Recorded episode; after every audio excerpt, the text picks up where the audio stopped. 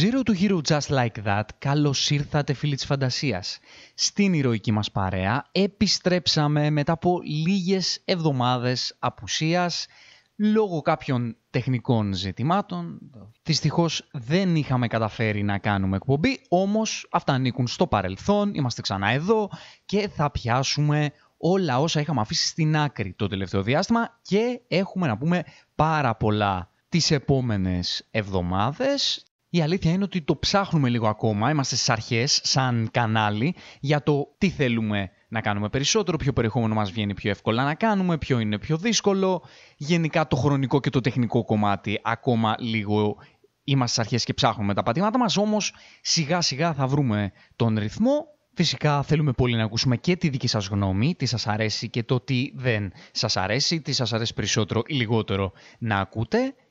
Αλλά για να μπούμε γρήγορα γρήγορα στο zoom, αυτή η εκπομπή θα έχει να κάνει με τη Marvel.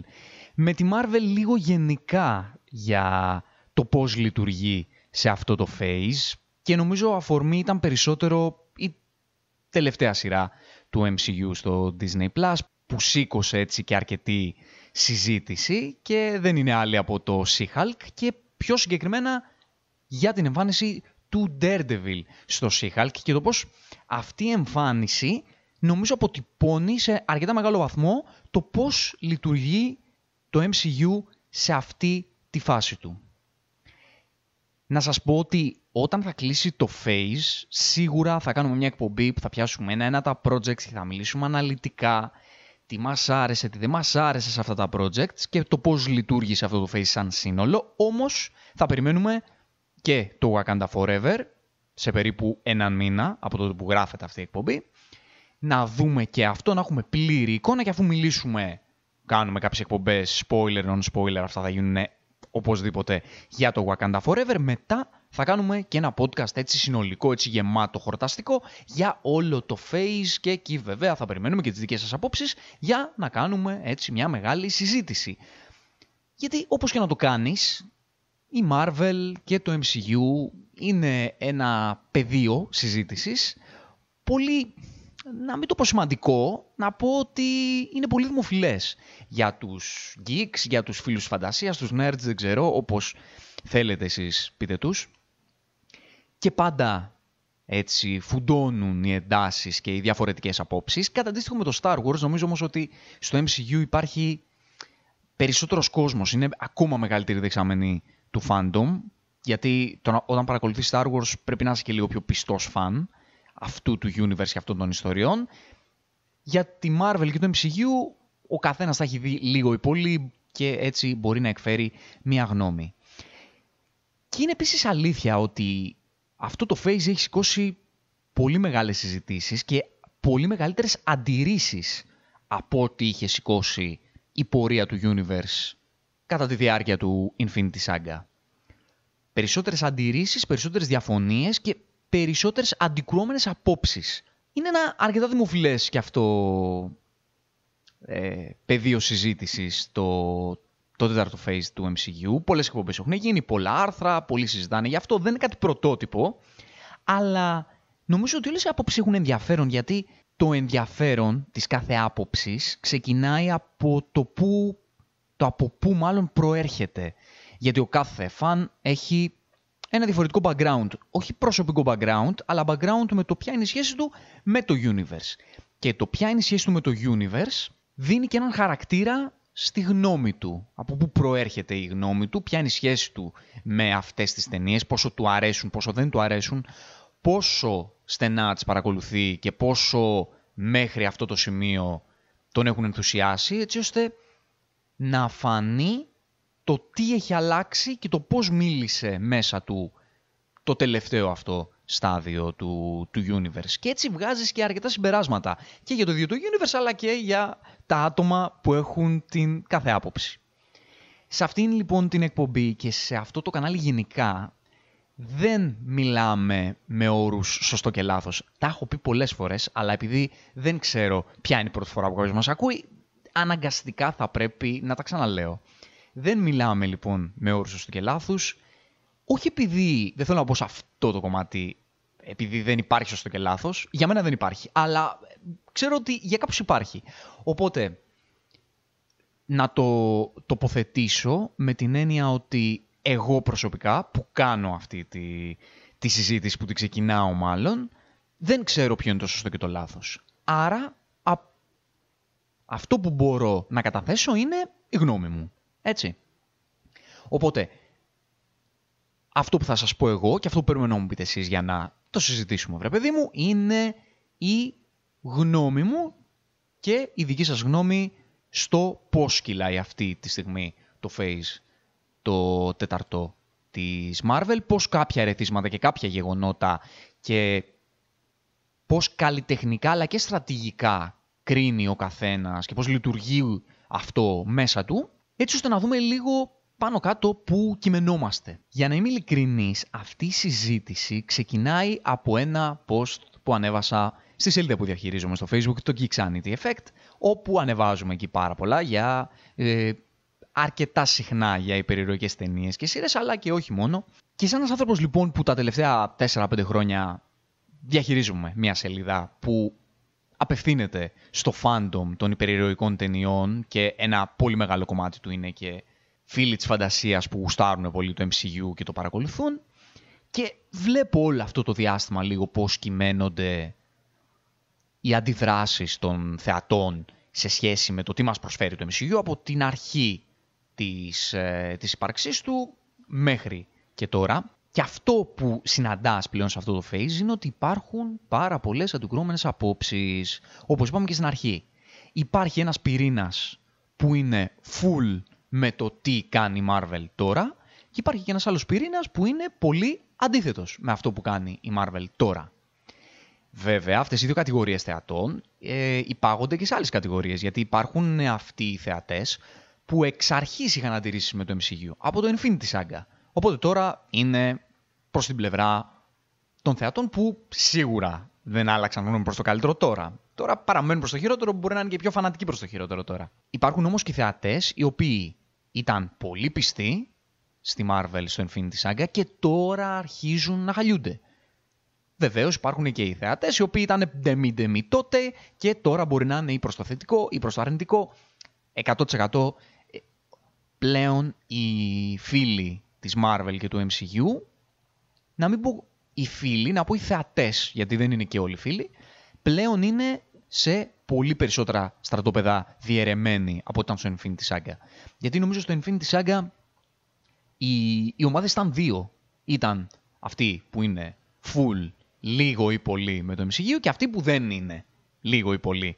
Είναι, είναι πιο εύκολο να τους μοιράσεις. Τώρα είναι πιο δύσκολο. Υπάγονται σε πολύ περισσότερες κατηγορίες. Οπότε γι' αυτό έχει αξία να δούμε από πού ξεκινάει ο καθένας και πώς καταλήγει τώρα. Οπότε λοιπόν μετά την εμφάνιση του Daredevil στο She-Hulk έκανα ένα post και νομίζω ότι ήμουνα και... Δεν τα είπα δηλαδή, δεν κράζω γιατί δεν, δεν μου αρέσει η έννοια κράξιμο. Μπορεί να έχω μια διαφορετική άποψη και επίσης μου αρέσει να ακούω διαφορετικές απόψεις από τη δική μου και να τις, και να τις συζητάω, αλλά δεν αισθάνομαι την ανάγκη να κράξω και δεν το έκανα. Ανέβασα ένα post στο Geeksanity Effect όπου ανέφερα ότι λίγο ή πολύ ότι αυτός ο Daredevil δεν είναι ο Daredevil που ξέρουμε και αυτό δείχνει λίγο ή πολύ το πώς διαχειρίζεται τα πράγματα πλέον το MCU. Και υπήρχαν απόψεις που συμφωνούσαν και υπήρχαν απόψεις που διαφωνούσαν. Άλλοι πιο έντονα, άλλοι λιγότερο πιο έντονα. Γενικά στο Geeksanity Effect γίνεται συζήτηση. Άμα δεν έχετε κάνει like και δεν ακολουθείτε το Geeksanity Effect, να το κάνετε γιατί κάνουμε ωραίες συζητήσεις. Κατά στο 99,99% των περιπτώσεων δεν υπάρχουν εντάσεις. Οπότε, ε, αν θέλετε να καταθέσετε τη γνώμη σας, μπορείτε να το κάνετε ελεύθερα. Όποια και αν είναι αυτή. Αλλά αυτό που με παρακίνησε λίγο περισσότερο να κάνω εκπομπή για τη Marvel ενώ έχουμε ξανακάνει και ενώ θα κάνουμε να μπει αυτή η εμβόλυμη εκπομπή είναι ότι σκεφτόμουν την επόμενη μέρα να κάνω ένα post χαριτωμένο, αστείο, σαν αυτά τα αστεία χαριτωμένα που κάνει Marvel, βρε παιδί μου, και να παραλληλήσω το Phase 4 του MCU με τη φετινή ποδοσφαιρική σεζόν του Ολυμπιακού. Δεν ξέρω πόσοι παρακολουθείτε ποδόσφαιρο, αλλά όσοι παρακολουθείτε θα καταλάβετε, όσοι δεν παρακολουθείτε θα σας εξηγήσω τι εννοώ. Και οι, τα δύο κοινά σημεία που εγώ βρήκα τουλάχιστον στο, στη φετινή ποδοσφαιρική σεζόν του Ολυμπιακού με το Face 4 της Marvel είναι ότι υπάρχει πάρα πολύ μεγάλη ποικιλία ε, προσώπων και καταστάσεων. Υπάρχει πολλή ποιότητα, γιατί υπάρχουν λεφτά και δίνεις ποιότητα, ποιότητα σε πρόσωπα εννοώ. Αλλά δεν υπάρχει προσανατολισμός. Δηλαδή μπορείς να δεις αυτό, μπορείς να δεις το ένα, μπορείς να δεις έναν τύπο που είναι αυτό, έναν τύπο που είναι κάτι άλλο, έναν τύπο που είναι κάτι παράλληλο, αλλά όλα αυτά λειτουργούν χωρίς προσανατολισμό από τον πάγκο. Βέβαια, η μόνη ουσιαστική διαφορά τώρα βέβαια είναι ότι ο Ολυμπιακός έχει αλλάξει τρεις προπονητές. Η Marvel δεν το αλλάζει τον Kevin Feige. Είναι... Αυτός δεν φεύγει ποτέ από αυτή την καρέκλα. Αυτή είναι η διαφορά. Αλλά Υπάρχουν πολλά πράγματα και στις δύο αυτές τις καταστάσεις, όπως και στον Ολυμπιακό, όπως και, στη, και στη Marvel. Πολλά διαφορετικά πράγματα να δεις, αλλά δεν υπάρχει προσανατολισμός. Βέβαια, είναι και λίγο ατυχές το παράδειγμα, γι' αυτό ήταν απλά αστείο. Γιατί καλός ή κακός στην τέχνη δεν υπάρχει νίκη ή ήττα. Υπάρχει εμπορική νίκη, ήττα, αλλά αυτό είναι άσχετο με το καλλιτεχνικό κομμάτι και το πώς μας φάνηκε ή μας άρεσε μία ταινία, μια σειρά που είδαμε. Οπότε, καλός ή κακός, μια ποδοσφαιρική σεζόν μιας ομάδας μπορείς να τα χαρακτηρίσεις καλή, κακή, με απτά δεδομένα, με απτά στοιχεία. Ενώ ένα phase ενός universe, μία ταινία ή μία σειρά, δεν μπορείς να τα χαρακτηρίσεις με αυτή την έννοια. Μπορεί ο καθένας να πει την άποψή του και να βάλει την ταμπέλα που ο ίδιος επιθυμεί, που ο ίδιος πιστεύει ότι είναι πιο αντιπροσωπευτική. Ο λόγος όμως που τελικά δεν το έκανα αυτό το post είναι γιατί λέω αν το κάνω θα γίνει από κάτω η μισή θα μου πούνε χαχα μπράβο δίκιο έχεις και άλλη μισή θα βγάλουν τις δάβες ναι τι λες και γιατί το λες αυτό για το MCU και τι είναι αυτά και δεν ξέρεις τι λες. Σας είπα ότι κατά κύριο λόγο γίνονται ωραίες συζητήσεις στο Kicks Effect αλλά καταλαβαίνεις ότι ακόμα και αυτοί που ωραία θα το πούν ε, ενοχλούνται. Βέβαια, αν αν έβαζα ένα post που θα τοποθετούμουν εντελώς αντίθετα και έλεγα τι ωραίο που είναι το MCU σε αυτή τη φάση, τι ωραίο που είναι το Phase 4, τι καλά που είναι όλα, τι ωραία που τα διαχειρίζεται όλα τα, τα ζητήματα της Marvel. Αν το έκανα αυτό, πάλι θα υπήρχαν οι μισοί που θα μου λέγανε έτσι είναι το MCU, τα σπάει. Και πρέπει και άλλοι μισοί που θα μου λέγανε τι είναι αυτά που λες, μα δεν είναι χάλια αυτά που βλέπουμε κτλ. Και, και προφανώς με πολλά universe και με πολλές ταινίες και σειρές μπορεί να συμβεί αυτό. Απλά ε, κάνω όλο αυτό το πρόλογο για να πω ότι δεν ήταν έτσι το MCU. Δεν υπήρχαν τόσο πολλές αντιδράσεις. Ήταν λίγο πιο ξεκάθαρα τα πράγματα. Και το phase αυτό έχει δημιουργήσει ακόμα μεγαλύτερη ένταση, πολύ μεγαλύτερη από ό,τι υπήρχε, αυτή η λίγη που υπήρχε, ε, πολύ μεγαλύτερες διαφωνίες και έχει κάνει πολλούς φίλους της Marvel να αλλάξουν την οπτική τους για το universe. Λίγο ή πολύ. Ξαναλέω γιατί δεν είναι όλα άσπρο ή μαύρο. Οπότε λοιπόν, επειδή όπως είπα είναι σημαντικό να βλέπεις πώς ξεκινάει ένας θεατής, ποια είναι η σχέση του με το universe και πώς καταλήγει για να, για να εξετάσουμε ας πούμε, το πόσο έχει επηρεάσει αυτό το face την, ε, τη διάθεση των θεατών για, το, για τη Marvel και το universe της να σας πω για μένα, να σας πω ότι εγώ στο Infinity Saga ήμουνα ένας θεατής και ένας admin μιας σελίδας που ανέβαζε περιεχόμενο για Marvel και όχι μόνο για Marvel αλλά και για Marvel ο οποίος ήταν 100% μέσα σε αυτό το universe, το γούσταρε πάρα πολύ. Μπορώ να πω ότι σε όλο το Infinity Saga δεν υπήρχε project της Marvel που να μην μου αρέσει καθόλου. Δεν υπήρχε όλα τα project της Marvel μου άρεσαν λιγότερο ή περισσότερο. Δηλαδή, μπορείτε να καταλάβετε ότι σας μιλάει ένας άνθρωπος ο οποίος σε όλο το Infinity Saga ήταν πάνω από το όριο. Ε, έχω χαρακτηριστεί και fanboy της Marvel και τα λοιπά. Δεν θεωρούσα ποτέ τον αυτό μου fanboy, γιατί δεν δικαιολογούσα τα πάντα με την έννοια ότι καλά κάνει Marvel. Τα δικαιολογούσα πολλές φορές με την έννοια ότι εμένα μου λειτουργούν. Και αφού εμένα μου λειτουργούν, μου αρέσουν. Μέχρι εκεί. Όχι ότι η Marvel έτσι πρέπει να κάνει, γιατί η Marvel τα κάνει όλα σωστά, η Marvel ξέρει τι κάνει. Μην μιλάτε για τη Marvel. Όχι, καθόλου. Νομίζω ότι ο κάθε θεατή πρέπει να λέει για τον εαυτό του πρώτα απ' όλα. Και το πώς ο ίδιος εκλαμβάνει τα ερεθίσματα. Και από εκεί να ξεκινάει η συζήτηση. Και έτσι να ξετυλίγει τη, τη γνώμη του και έτσι να κάνουμε συζήτηση είτε συμφωνούμε είτε διαφωνούμε.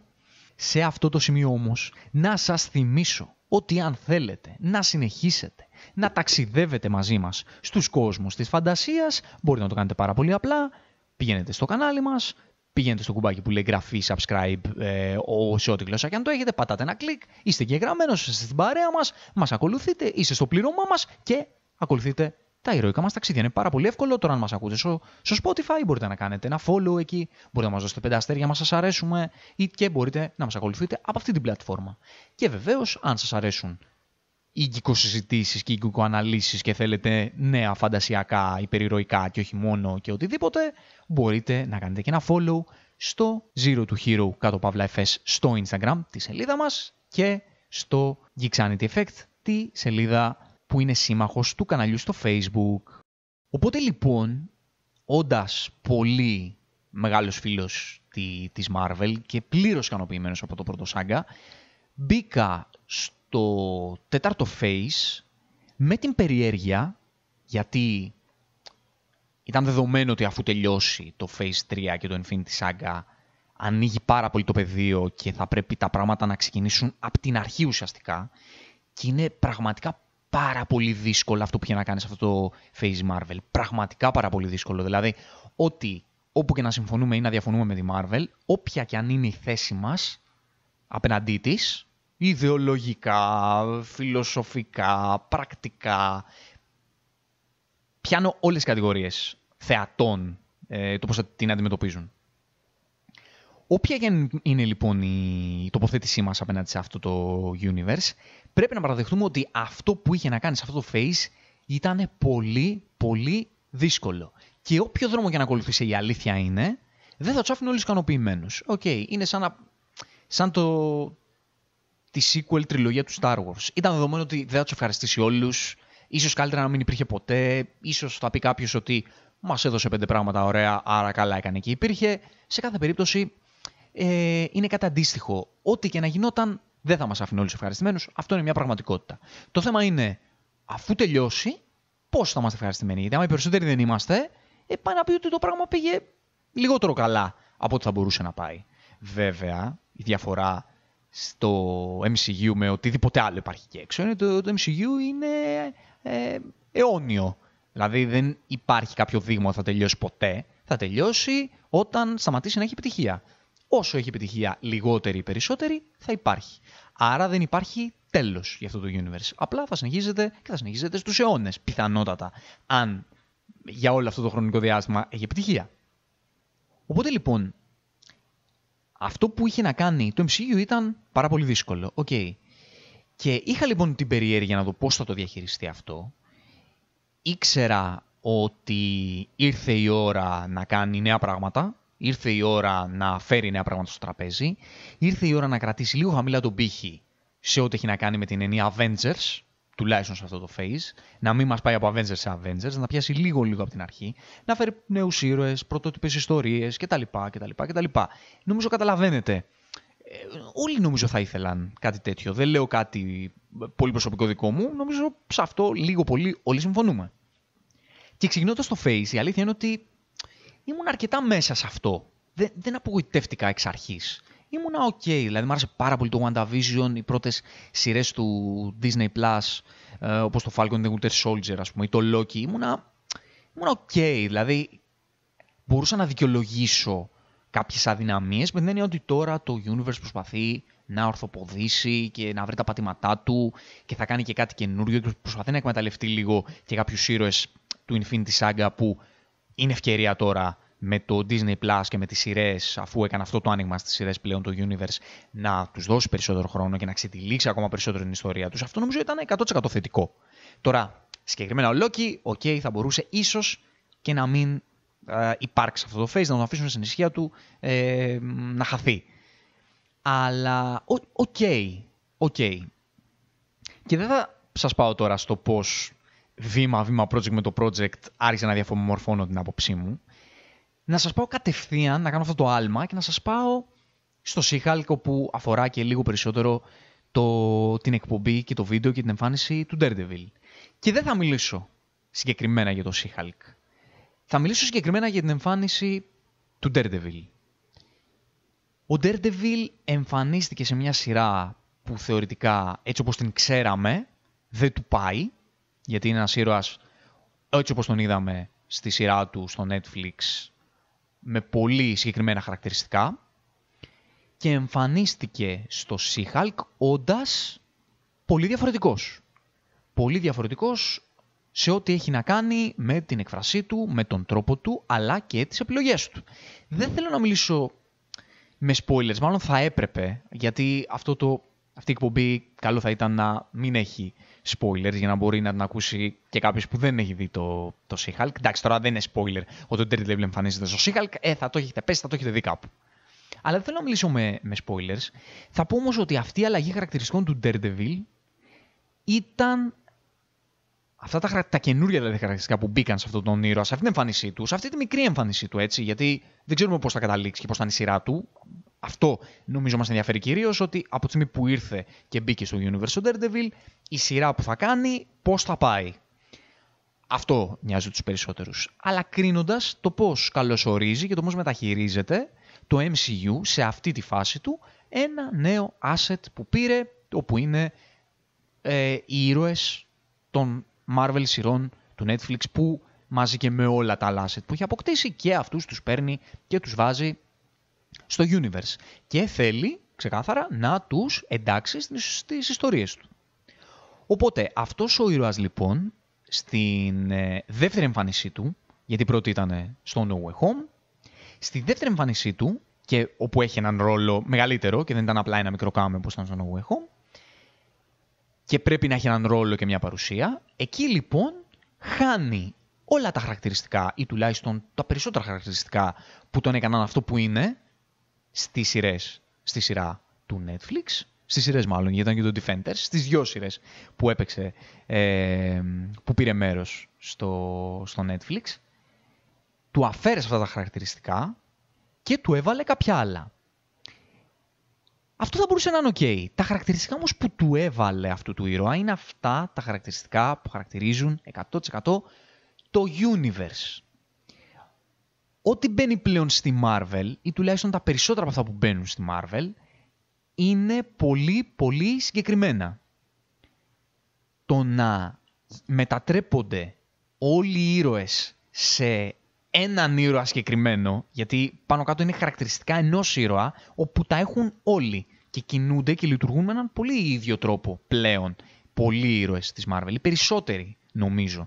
Πλην κάποιων εξαιρέσεων που ήταν τυχεροί που πέσανε σε κάποια project. Βλέπε Wanda. Πολύ συγκεκριμένα που το απέφυγαν αυτό. Αλλά βλέπεις ότι όπως ο Hulk στο She-Hulk είχε ένα συγκεκριμένο ύφος, και έκανε συγκεκριμένα αστεία, με τον ίδιο τόνο, με τις ίδιες χαριτομενιές, με τον ίδιο τρόπο και αυτός ο ήρωας που μπήκε έκανε ακριβώς το ίδιο πράγμα. Θα μπορούσα να ήμουν ok με αυτό. Το πρόβλημα είναι ότι ο ήρωας μπήκε και δεν είχε απολύτως καμία ουσία. Η παρουσία του δεν είχε καμία σεναριακή ουσία. Θα μπορούσε να πει κανείς ότι είχε κάποια ουσία ως αυτό που πρόσφερε τη γνώση ή την εμπειρία, να το πω έτσι πολύ γενικά, ε, στην πρωταγωνίστρια του She-Hulk, την, ε, την Jen, την She-Hulk. Το πρόβλημα είναι όμως ότι η Marvel σε αυτό το face και παίρνοντας για παράδειγμα το, την εμφάνιση αυτή του Daredevil είναι ότι δείχνει ότι δεν νοιάζεται τόσο για την ιστορία, δεν νοιάζεται να κάνει το σενάριό της, να κάνει τους ουρές της να αναδείξουν την ιστορία, αλλά τη νοιάζει πολύ περισσότερο να αναδείξουν το spectacle, να αναδείξουν τη φασούλα, τη χαριτομενιά, το καλά να είμαστε, καλά να περνάμε, δες εδώ, πήραμε τον Daredevil, τον βάλαμε στο Hulk, δες τι ωραίος που είναι ο Daredevil στο She-Hulk. Και θέλει να αρκούμαστε από αυτό, με το ότι πήρε τον Daredevil και τον έβαλε στο She-Hulk. Και έκανε πέντε αστεία, μπήκε σε δύο καταστάσεις που θα θέλαμε, έκανε λίγο δράση, αν άρεσε σε κάποιους αυτή η δράση. Εμένα δεν μου άρεσε αυτή η δράση γιατί είναι μια δράση διαφορετική από αυτή που είχαμε συνηθίσει στον ήρωα. Γιατί ο ήρωας δεν ήταν ένα CGI πράγμα που έκανε κολοτούμπε. Δεν ήταν αυτό. Του αλλάζεις και τη δράση για να ταιριάζει στη φάση σου και στο στυλ σου. Αφού του άλλαξες και τις ατάκες, του άλλαξες και τον τρόπο που εκφράζεται. Και τον έβαλες σε μια σειρά χωρίς να έχει κάποια σεναριακή ουσία, χωρίς να μπει σε μια ιστορία που έχει κάποιο νόημα απλά για να υπάρξει, να κάνεις τι χαριτομενιές του και ο θεατής να πει Α, τι καλά, είδαμε τον Daredevil, έκανε χαριτομενιές, έκανε δύο κολοτούμπες, τον είδαμε να κάνει και λίγο. Ε, να ε, μπαίνει σε δύο action σκηνές. Εντάξει, αυτό, τι άλλο θέλεις. Τον είδαμε να κάνει και πέντε πράγματα που δεν τον έχουμε κάνει να ξαναδεί τύπου πολύ χαριτωμένα. Δεν θα μιλήσω για κάποια συγκεκριμένη σκηνή. Ίσως καταλάβετε, καταλαβαίνετε την όσοι το είδατε, ποια ήταν η τελευταία σκηνή που είδαμε τον Daredevil στο, στο επεισόδιο που εμφανίστηκε. Τον είδαμε λοιπόν να κάνει και αυτά. Χαχα, τι ωραία να έχει να μιλάει και, τα, και το ίντερνετ να μιλάνε και τα social να ανεβάζουν memes τι, έγινε, ε, τι έκανε ο Daredevil στο She-Hulk. Αυτό, χαριτωμένια, χαχα, άστον παράτα τον. Φαίνεται το πώς το MCU στα περισσότερα του project δεν μιλάω για όλα και μιλάω όταν λέω το MCU, μιλάω για αυτό το phase μόνο, έτσι. Είπαμε. Το Infinity Saga είναι μια άλλη ιστορία. Μπορεί να κάνουμε ένα podcast κάποια στιγμή και να πούμε για το πώς λειτουργούσε η Marvel στο Infinity Saga. Γιατί, ξαναλέω, το πώς λειτουργούσε η Marvel στο Infinity Saga, εμένα προσωπικά, με ικανοποιούσε πάρα πολύ και βρίσκα νόημα. Υπήρχε fan service και τότε. Υπήρχε. Υπήρχαν καταστάσεις που ήταν λίγο τραβηγμένες σενάριακά, υπήρχαν και τότε χαριτομηνίες και αστεία, ναι όλα αυτά που, χαρα... που κάνουν την Marvel Marvel υπήρχαν στο Infinity Saga. Αλλά τότε έβλεπες ρε παιδί μου, θα πω εγώ, να υπάρχει, να δίνεται βάση στην ιστορία. Και να δίνεται και λίγο βάση στο να εξελιχθούν πραγματικά οι ήρωες και να έχουν κάτι να σου πούν με την πορεία της ιστορίας τους. Σε αυτό το phase που θα γυρίσετε και θα μου πείτε είναι νωρίς και θα δούμε στα επόμενα phase. Πολύ πιθανό να μου το πείτε.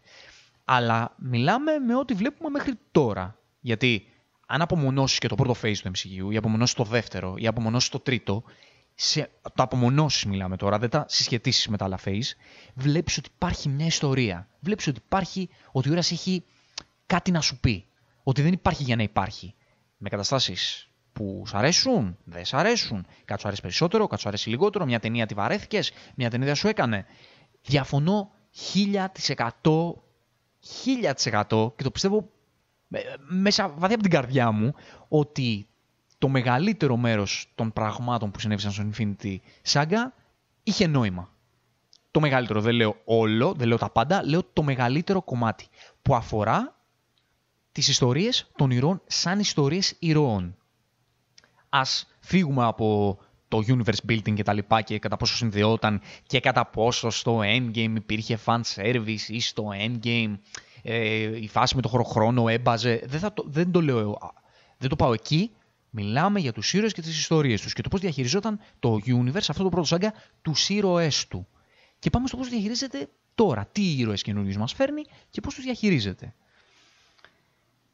Στο Σιχάλκα, ας πούμε, που δεν θέλω να μιλήσω για τη σειρά, ξαναλέω θα μιλήσω για την ηρωίδα σαν ηρωίδα.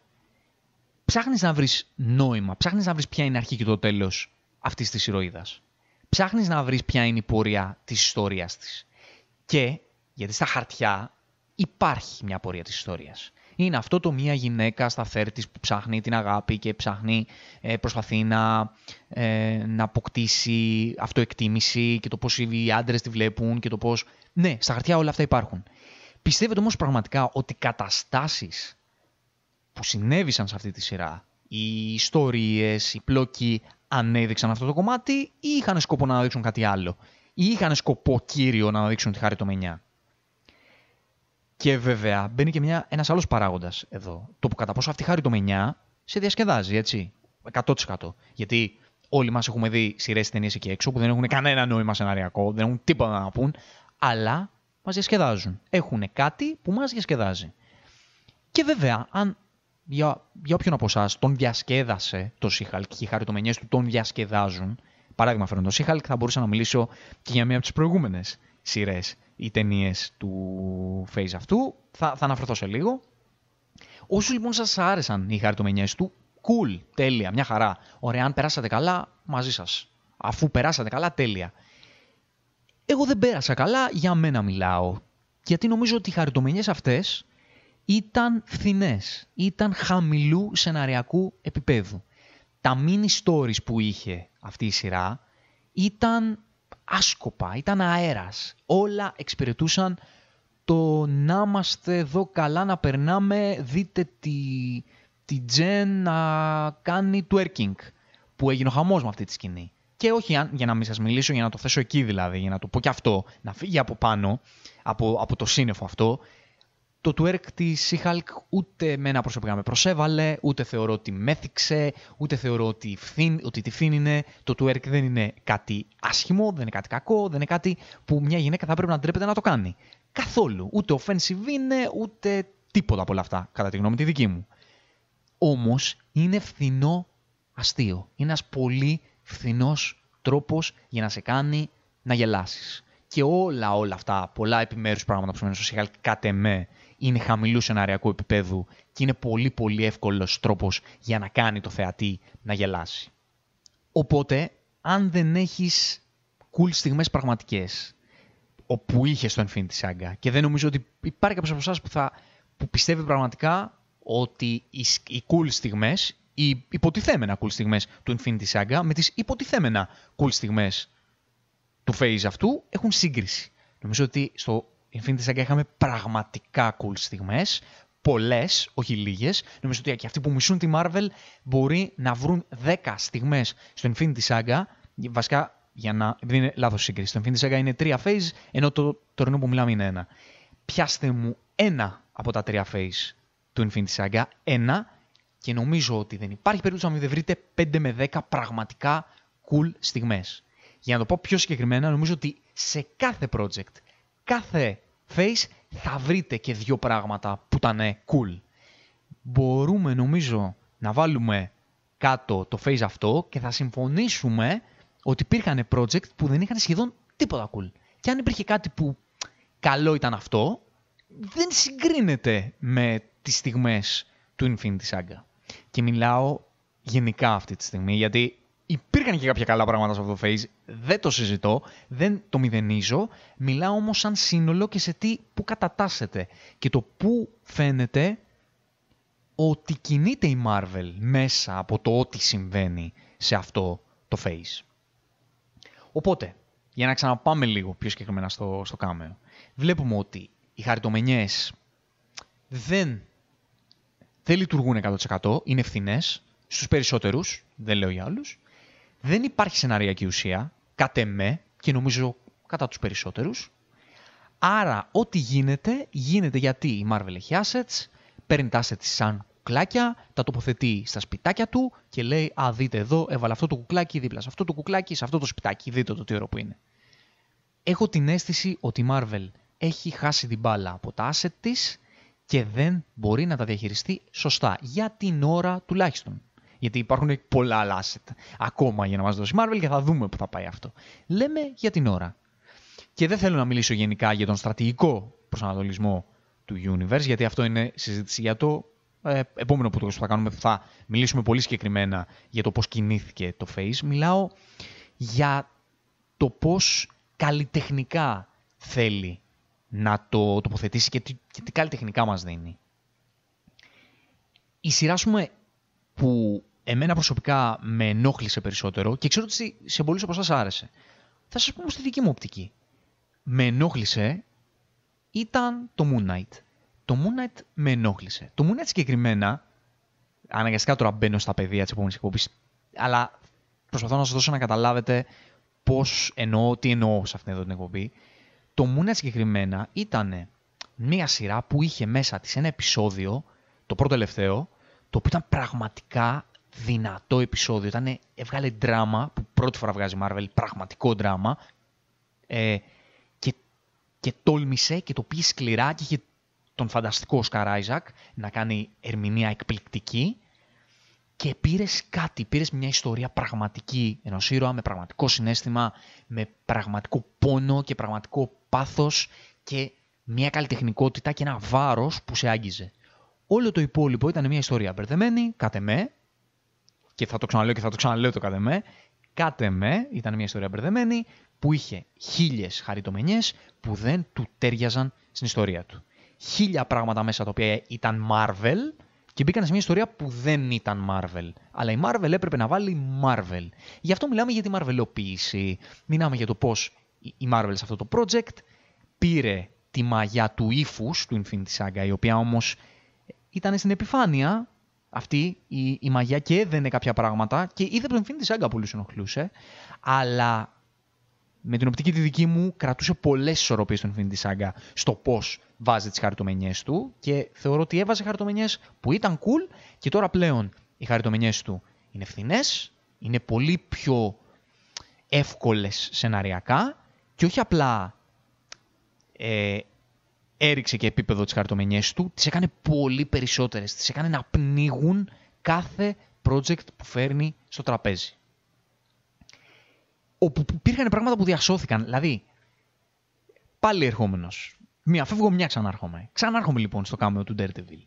Θέλω λίγο να το συγκρίνετε αυτό το κάμεο με το πρώτο κάμεο, βασικά δεν ήταν κάμεο, αυτό ήταν εμφάνιση κανονική, με το πρώτο κάμεο του Daredevil στο No Way Home. Στο No Way Home λοιπόν είδαμε έναν Daredevil που είχε πολύ μικρό ρόλο, προφανώς, ελάχιστα λεπτά. Εκεί όμως με το όσο τον είδαμε ήταν αυτός ο Daredevil που ξέρουμε, με αυτό το ύφος, με αυτό το attitude, με αυτή τη φυσιογνωμία, πήρε μία πραγματικά cool στιγμή με το να πιάνει την πέτρα στον αέρα. Εντάξει, τώρα κάνω πολύ για το No Way Home. Ε, τι στο καλό, το έχετε δει. Με το να πιάνει την πέτρα στον αέρα και του δώσανε και μια τάκα που τον συνοδεύει ακόμα μέχρι σήμερα. I'm a good lawyer. Αυτό το κάμεο λοιπόν σε μια ταινία που ήταν χαριτωμένη, είχε χαριτωμένιες πολλές, είχε fan service και τα πάντα αυτή ταινία, αλλά αυτό το fan service που είχε και τις χαριτωμένιες που είχε, γι' αυτό επιμένω ότι το No Way Home, το, ε, το No Way Home κατ' εμέ, είναι μια καλή ταινία. Είναι μια ταινία που δούλεψε. Είναι μια ταινία που είχε πράγματα να πει. Παρότι το fanservice που, που χρησιμοποίησαν τόσο έντονο και τόσο χτυπητό που πολλοί στάθηκαν εκεί και είπαν ε, ότι όλα ήταν το fanservice. Κάτι με δεν ήταν όλα για το fanservice. Υπήρχε ιστορία και υπήρχαν και πραγματικά cool στιγμές σε αυτή την ταινία. Το οποίο δεν υπήρχε στις, ε, στα επόμενα project.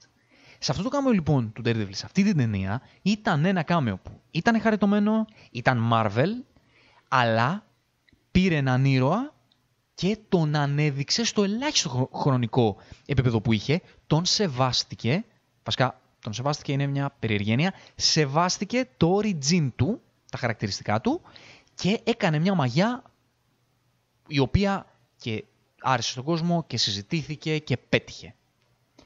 Εδώ, στο She-Hulk, νομίζω δεν είχαμε καμία cool στιγμή του Daredevil, δεν νομίζω ότι υπήρχε αυτό.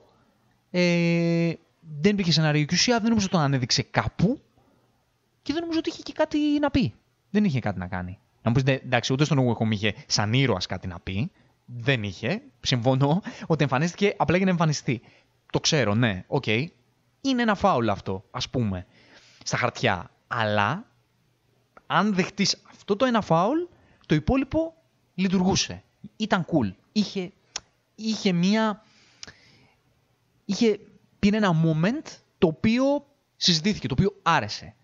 Εδώ δεν πήρε τίποτα. Εμφανίστηκε, τον πήρε σαν κουκλάκι Marvel, τον έβαλε στο She-Hulk, είπε «Α, δείτε τον τι ωραία που είναι».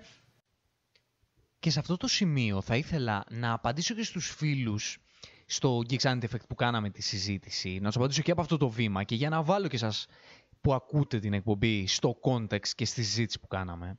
Πολλοί φίλοι είπαν ότι εμάς μας άρεσε αυτή η αισιόδοξη πλευρά του Daredevil που έγινε λίγο πιο χαρούμενος και λίγο πιο ανάλαφρος. Συμφωνώ. Και εγώ θα ήθελα και εμένα μου αρέσει να δω έναν πιο ανάλαφρο και λιγότερο προβληματισμένο και σκοτεινό ε, Matt Murdock. Αυτό όμως πρέπει να γίνει με ένα όριο. Πρέπει να γίνει με μια συνοχή σε σχέση με το πού ήταν ο ήρωας και πού θες να το καταλήξεις. Δεν γίνεται να πάει from zero to hero just like that. Πώς να το πω; Δεν γίνεται να πάει από εκεί που έμεινε στο full Marvel 100% έτσι απλά με ένα μεγάλο άλμα. Χρειάζεται λίγο διακριτικότητα. Ναι με να είναι ανάλαφρος, αλλά με κάποια όρια. Η σκηνή στο μπαρ, ας πούμε, είχε κάποια όρια. Μετά, η σκηνή που φορούσε τη στολή, μιλάω τώρα έτσι από πάνω από πάνω για να μην κάνω και spoilers, ε, για, για το επεισόδιο αυτό στο She-Hulk, η σκηνή με τη στολή εξέφευγε σε μαρμελίλα ή ξεπέρασε τα όρια, έγινε πιο σαχλή από όσο τράβαγε ο ήρωας. Με τον ίδιο τρόπο, κάποιοι άλλοι φίλοι είπαν ότι μας αρέσει να δούμε περισσότερες πτυχές του ήρωα και κάποιες άλλες εκδοχές του. Συμφωνώ, συμφωνώ να δούμε άλλες εκδοχές του, αλλά πρέπει, ξαναλέω, και αυτό να γίνει, να έχει μια συνοχή. Στην original τριλογία, ο Ματ Μέρντοκ είχε και τις χαριτομενιές του, είχε και τις αστείες στιγμές του, έκανε και το χιούμορ του, αλλά έκανε χαριτομενιές και χιούμορ που τέριαζαν στον, στα υπόλοιπα χαρακτηριστικά του. Εδώ, αυτές οι χαριτομενιές που πήραμε δεν είχαν σχέση, ήταν άκυρες. Ήταν χαριτομενιές που μπήκαν εργοστασιακά, τοποθετήθηκαν με εγχείρηση στον Ματ Μέρντοκ για να ταιριάζει με το μαρβελικό χαρακτήρα. Και βγαίνουν κάποιοι άλλοι φίλοι και λένε Μα περίμενες το Daredevil του Netflix, είναι δυνατόν να το περιμένεις αυτό; Δεν θα μπορούσε να συμβεί κάτι τέτοιο. Είναι δεδομένο. Δεν είναι δυνατόν να το περιμένεις.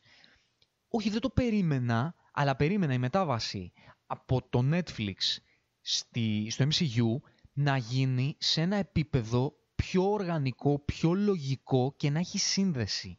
Όταν τον αφήνεις στο Netflix με έναν τρόπο και τον παραλάσεις με, χτυπητό, με χτυπητούς τρόπους, εκεί δείχνει ότι δεν, δεν σε νοιάζει καν να εξελίξεις ουσιαστικά τον ήρωα ή να, του, ή να τον ε, κάνεις να, να μας δείξει μια άλλη εκδοχή του. Όχι, θες απλά να τον παραλλάξεις για να σου ταιριάζει. Φυσικά η Marvel πολύ στρατηγικά ήξερε ότι το She-Hulk από μόνο του δεν θα έχει τη δυνατότητα να κάνει γκέλ στους fans. Ήξερε και φοβόταν ότι μετά τα πρώτα επεισόδια μπορεί ο κόσμος να μην θέλει να τη δει άλλο αυτή τη σειρά. Οπότε τι έκανε, μας είπε από το τρέιλερ, το πρώτο τρέιλερ, ότι παιδιά, εδώ θα εμφανιστεί ο Daredevil σε αυτή τη σειρά. Οπότε βλέπετε τι, δίνετε screen time στο Disney+, Plus, βλέπετε τι, γιατί στο 8ο επεισόδιο θα εμφανιστεί και ο Daredevil. Και περιμέναμε εμείς και βλέπαμε τα επεισόδια μας άρεσε, δεν μας άρεσε η σειρά για να δούμε τον Daredevil και είδαμε τον Daredevil και στο τέλος είπαμε Α, ωραία, εντάξει, είδαμε τον Daredevil. Δεν πήραμε και κάτι, αλλά είδαμε τον Daredevil. Εντάξει, τον Daredevil τον είδαμε. Είναι αλήθεια αυτό. Και πρέπει να είμαστε ικανοποιημένοι με το ότι είδαμε τον Daredevil. Τώρα, αν αυτό που είδαμε από τον Daredevil ήταν OK ή δεν ήταν OK, το κρίνει ο καθένας μόνος του. Αλλά αυτό που βλέπω εγώ είναι ότι η εμφάνιση αυτή ήταν μια εμφάνιση που έγινε απλά για να γίνει. Και αυτό είναι το τρομακτικό της υπόθεσης. Ότι η Marvel παίρνει assets, δημιουργεί ήρωες, τους βουτάει μέσα στη Marvelίλα, τους βγάζει έξω και σου λέει αυτός είναι. Τώρα, το να έχει σενάριο, το να έχει κάτι να πει, το να έχει ουσία είναι δευτερεύον. Το κυριεύον είναι ότι τον έχω, τον έφτιαξα, είναι βουτυγμένο στη Marvel, στάζει Marvel από πάνω του, δείτε τον πόσο Marvel είναι, μου ταιριάζει, τον έβαψα δηλαδή στα χρώματά μου, ταιριάζει με το όλο σύνολό μου, βάλτε τον εκεί, πάρτε τον, τον έχω, δείτε τον, θα κάνει τα αστεία του, θα κάνει τις κολοτούμπες του, ε, αυτό, τι άλλο θες.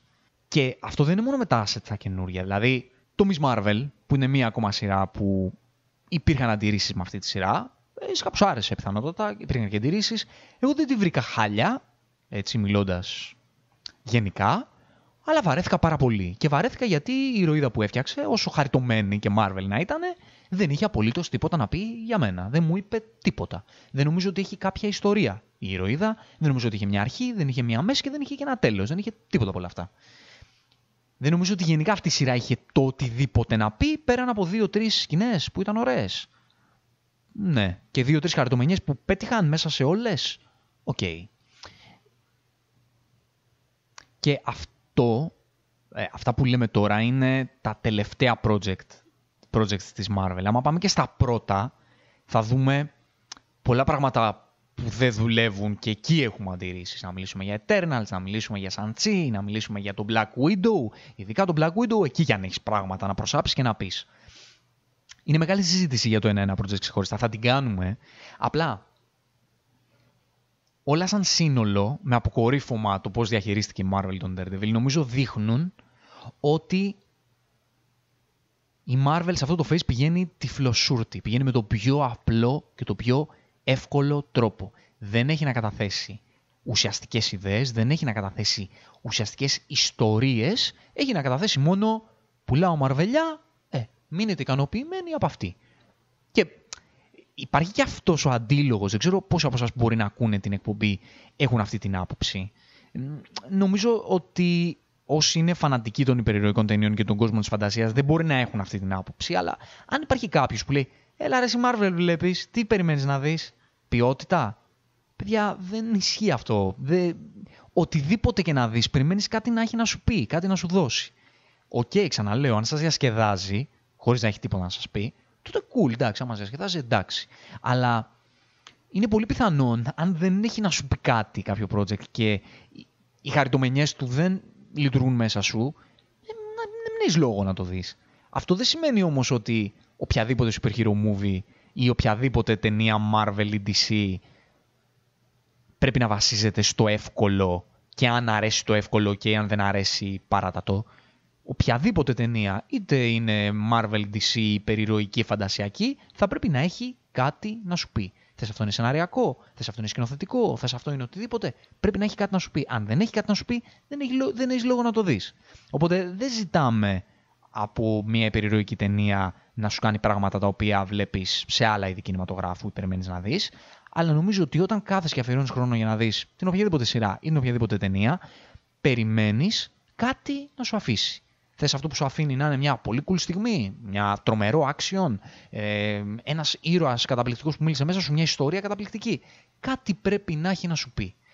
Και ό,τι είδος και αν δεις, πρέπει να αυτό αναζητάς, το να σου πει κάτι. Αν δεν σου λέει κάτι, ξεκινάνε τα προβλήματα. Αυτά λοιπόν για τη Marvel, νομίζω ότι το πήγαμε και λίγο παραπάνω από όσο, από όσο το είχα προβλέψει. Αυτά για τη Marvel, αυτά για αυτό το face. Για την...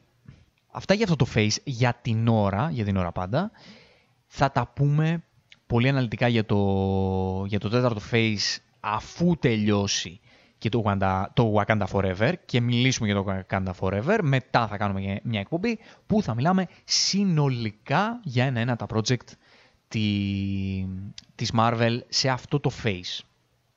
Μέχρι τότε έχουμε πάρα πολλά πράγματα να πούμε. Έχουμε Rings of Power, έχουμε House of the Dragon, τελειώνουν τώρα οι σειρές και σίγουρα θα κάνουμε spoiler review να τα πούμε όλα. Θα έχουμε και φαντασιακό καφέ, όσοι ξέρετε τι είναι, ξέρετε, όσοι δεν ξέρετε, επισκεφτείτε το κανάλι για να δείτε και αν δεν έχετε κάνει subscribe, κάντε και ένα subscribe, εκτός αν ακούτε την εκπομπή από το Spotify, εκεί θα θέλαμε να μας δώσετε πέντε αστεριά αν σας αρέσουμε, αν δεν σας αρέσουμε μην μας δώσετε. Αν σας αρέσουμε όμως, δώστε μας πέντε αστεριά, κάντε μας και ένα follow, πείτε και στους φίλους σας άμα τους ενδιαφέρει αυτό το περιεχόμενο να τσεκάρουν την εκπομπή, να δουν τι λέμε εμείς εδώ και φυσικά δεν μιλάμε μόνο εμείς, πρέπει να μιλάτε κι εσείς και μας γράφετε στα σχόλια, είτε μας βρείτε στο Instagram, είτε μας βρείτε στο Facebook, όπου και να μας βρείτε, εμείς θα είμαστε εκεί για να πιάσουμε την κυκοσύτηση. Τα λέμε στο επόμενο ηρωικό ταξίδι From Zero to Hero, just like that. Zero to hero, your time flies. Zero to hero, just like that.